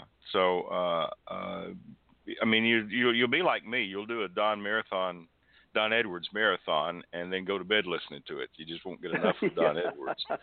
And Oh. uh, Well, that's. And you'll never go to work. well, you know, you can listen to and from too. So there, you know, it's it's great to carry right. with you. But uh, uh, Katie, thank you so much for being with us today and sharing this information about your book and about your uh, equine therapy program, and especially about Coyote, the Don Edwards story. And Don Edwards, I always love talking with you. One of these days, we're actually going to meet, and I'm sure looking forward to doing that and uh, and meeting your lovely wife, Kathy. She is uh, she's such a such a sweet person, and um, uh, we'll have to get our Australian shepherds together. I'll bring Britches, and you can bring your two, and we'll just have a big time well, fantastic. Yeah. On that. So, all right, we're going to close out this segment uh, with, as I promised, the Master's Call. This is another great song by Don and uh, and written by Marty Robbins. And uh, again, Don, thank you so much for being with us, and Katie, thank you as well.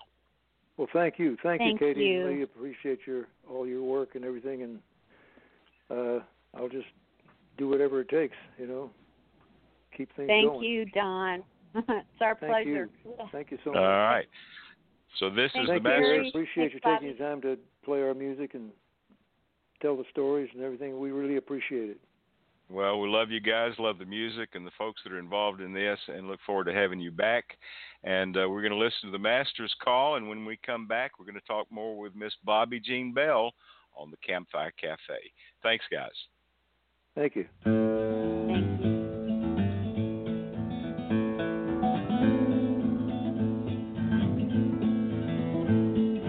Lightning rolled in hoops and circles, and rain in sheets was coming down. Thunder rattled through the gulches as the hoofbeats shook the ground. And cowhands rode hell for leather, begging God for the break of day. A stampede beat the best camp meeting when it come to getting men to pray. I was but a young man, I was wild and full of fire.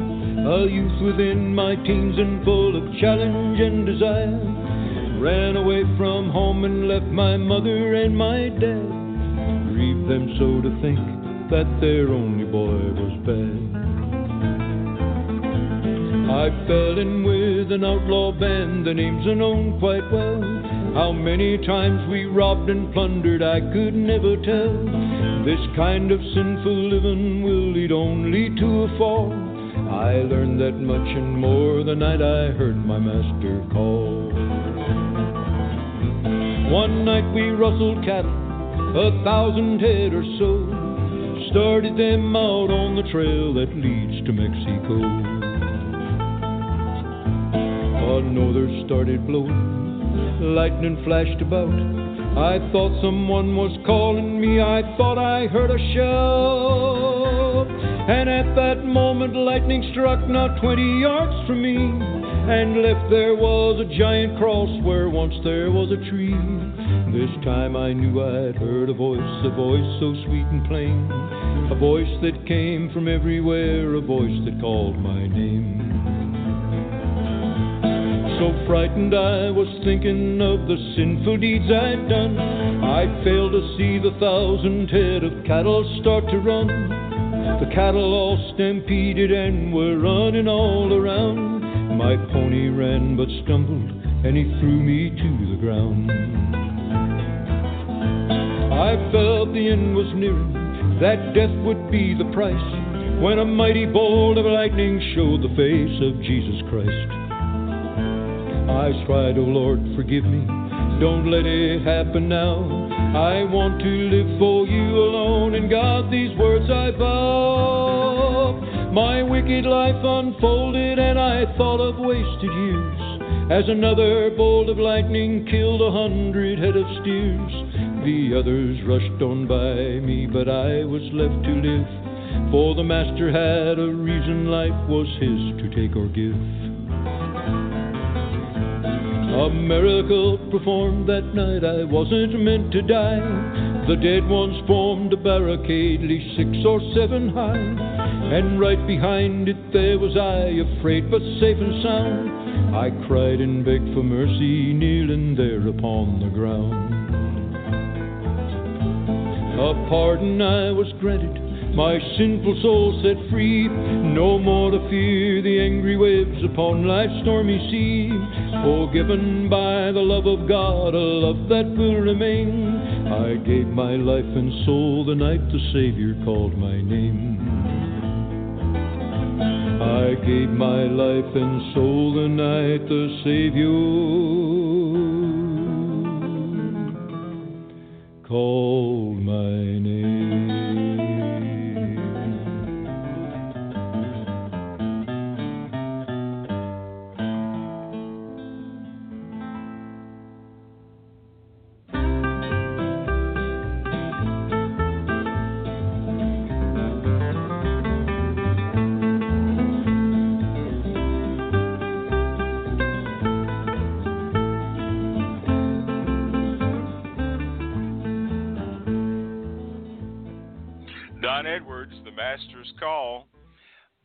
Bobbi, this has just been a real treasure of a show, I think. A real treat for me. Absolutely. Two of my favorite people, and so delightful to have them both on together and be able to hear about this making of this documentary. It's just really special. Well, I'm looking forward to seeing that, and uh, as uh, as our friend R.W. Hampton says, "Don't tell me the West is dead and gone. It's not." And Uh, there are still cowboys, and there's still people that are carrying on the tradition of great Western music and great storytellers, and so we appreciate folks like that. But uh, Don Edwards is, I think, a true American treasure and uh, so it's it's so fitting that uh, this documentary about Don is being made, and we appreciate both Katie and Lee for doing this and the work that they're putting into it. It's a three-year labor of love. It looks like so. Mhm. Anyway, look forward to seeing that. So if you want to find out more about the movie, CoyoteDon.com, and to pick up Don Edwards music, visit DonEdwardsMusic.com or purchase it anywhere that music is sold and uh, and such a fun show today. Well, we've got another one coming up next week. Who is with us? We do. Uh, Carolyn Sills of the Carolyn Sills Combo, a really wonderful kind of Western swing group out of Northern California, and they just performed at the Santa Clarita Cowboy Festival. And in fact, they did a show with Don, one of the uh, one of the uh, ticketed events, uh, just this past April. So, uh, looking forward to chatting with Carolyn, and uh, right. and everybody else is to be announced. well, and then we have uh, we were a little bit out of whack last week because I was up at Rendezvous 2016. It was a great event to raise money for the Fiona Murphy Foundation to help kids with brittle bone disease, and we had such a such an all-star lineup of folks, and I just want to thank these people individually right now. And uh, Michael Martin Murphey was with us. The girls next door actually ha- did a reunion concert. They had not performed uh, together uh, uh, since 1991, and they just rocked it. They knocked the socks That's off out of people. Uh, Belinda Gail was with us, Kristyn Harris, Eli Barsi, Dale Shields, Mary Ann Kennedy, Templeton Thompson, Williamson Branch, Stephanie Lane, the Sawdust Brothers, Mike and Doris Merritt, Sam Gay, Danny Berry and Roger Mills, and an outstanding young talent, Gareth, was with us. And it was just a tremendous uh, weekend, and people loved the music and the shows. And I can never thank these people enough for being with us to help raise money for this great cause. So um, uh, we'll do it again. Visit our website, and we'll be announcing information about Rendezvous 2017 on equestrianlegacy.net. And uh, you can also visit the Facebook page for Rendezvous. It's Equestrian Legacy Radio's Rendezvous 2017. So we'll keep folks updated there, as well as our Equestrian Legacy Radio Facebook page. So go like both of those and uh, and follow along with what's going on and the guests that are coming up uh, on future shows. Blessed Trails with Belinda Gail is at nine o'clock on Sunday morning, and of course we'll be back here at noon Central for another ish another edition of the Campfire Cafe and Saddle Up America. And um, did I mention that Jim McGarvey will be with us next week? I think you I did, don't- Yeah, yeah. So anyway, we're going to have another fun show uh, and kind of get caught up a little bit from being out of pocket last week. We had no uh, service to be able to do the show live. We actually were going to do the show live from up there with all these great performers that we had, but we didn't make that. So um, anyway, great show today. Always fun to have Bobbi with us, and uh, you always have a great closing thought. Do you have one you'd like to share? I have two really short ones, and they're actually used by Katie in her book, Horse Wisdom Alchemy. Um, they head up a couple chapters, so I know we're short on time. Nathaniel Hawthorne, this is a quote of his. I heard a neigh, oh, such a brisk and melodious neigh it was. My heart leapt with the sound. And from Walt Disney, all our dreams come true if we have the courage to pursue them. Oh, I like that one. I like that one. Horses to- and dreams. What could be a better combination? Couldn't be much better. Couldn't be much better. I want to thank again our sponsors for the Campfire Cafe and Saddle Up America. It's all made possible by our sponsors in the general store, where you'll find everything for the horse lover and folks that love the equestrian and western lifestyle, and by our Legacy Select horse campgrounds and guest ranches for the finest riding destinations in North America. Visit those fine folks at the Legacy Select horse campgrounds and guest ranches and by our sponsors with uh, our select equestrian properties. So if you're looking for a new home on the range, be sure and visit those folks, and you'll find all of those sponsors on our website at equestrianlegacy.net.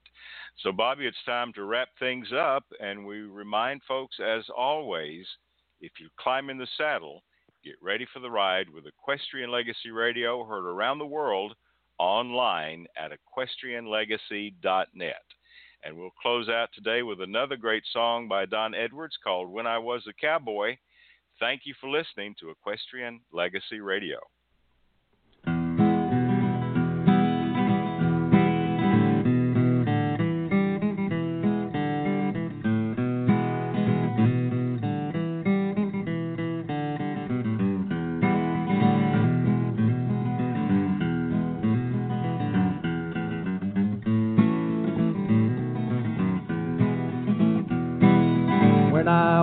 Cowboy out on the stormy plain.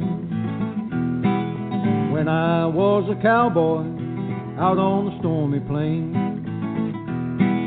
The only hell that I ever raised, he's a pulling on my bridle rein. Komataya, yippee, komataya, yippee, Out on the cow trail, the dusty billows rise. Out on the cow trail, the dusty billows rise. We're 50 miles from water. The grass is scorched and dry. Komataya, yippee, komataya, yippee, Well, I've been where the lightning tangled in my eyes. I've been where the lightning tangled in my eyes. I heard the trail boss holler, Hope you ain't afraid to die. Komataya, yuki komataya, yuki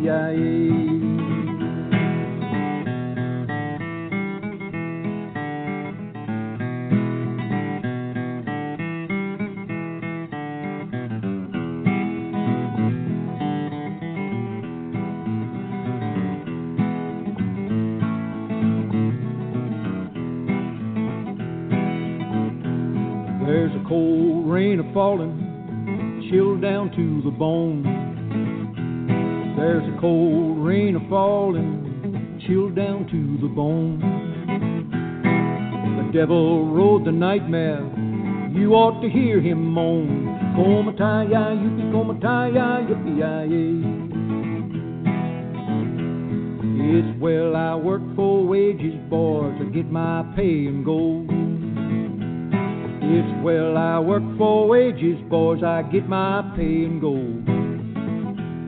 I'm bound to follow the longhorn cows until I am too old. Komataya, yuki komataya, yuki So come all you cowboys, don't you wanna go?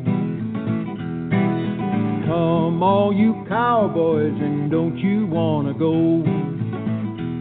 Just whooping up the cattle out in the heat and cold. Komataya, yuki komataya, yuki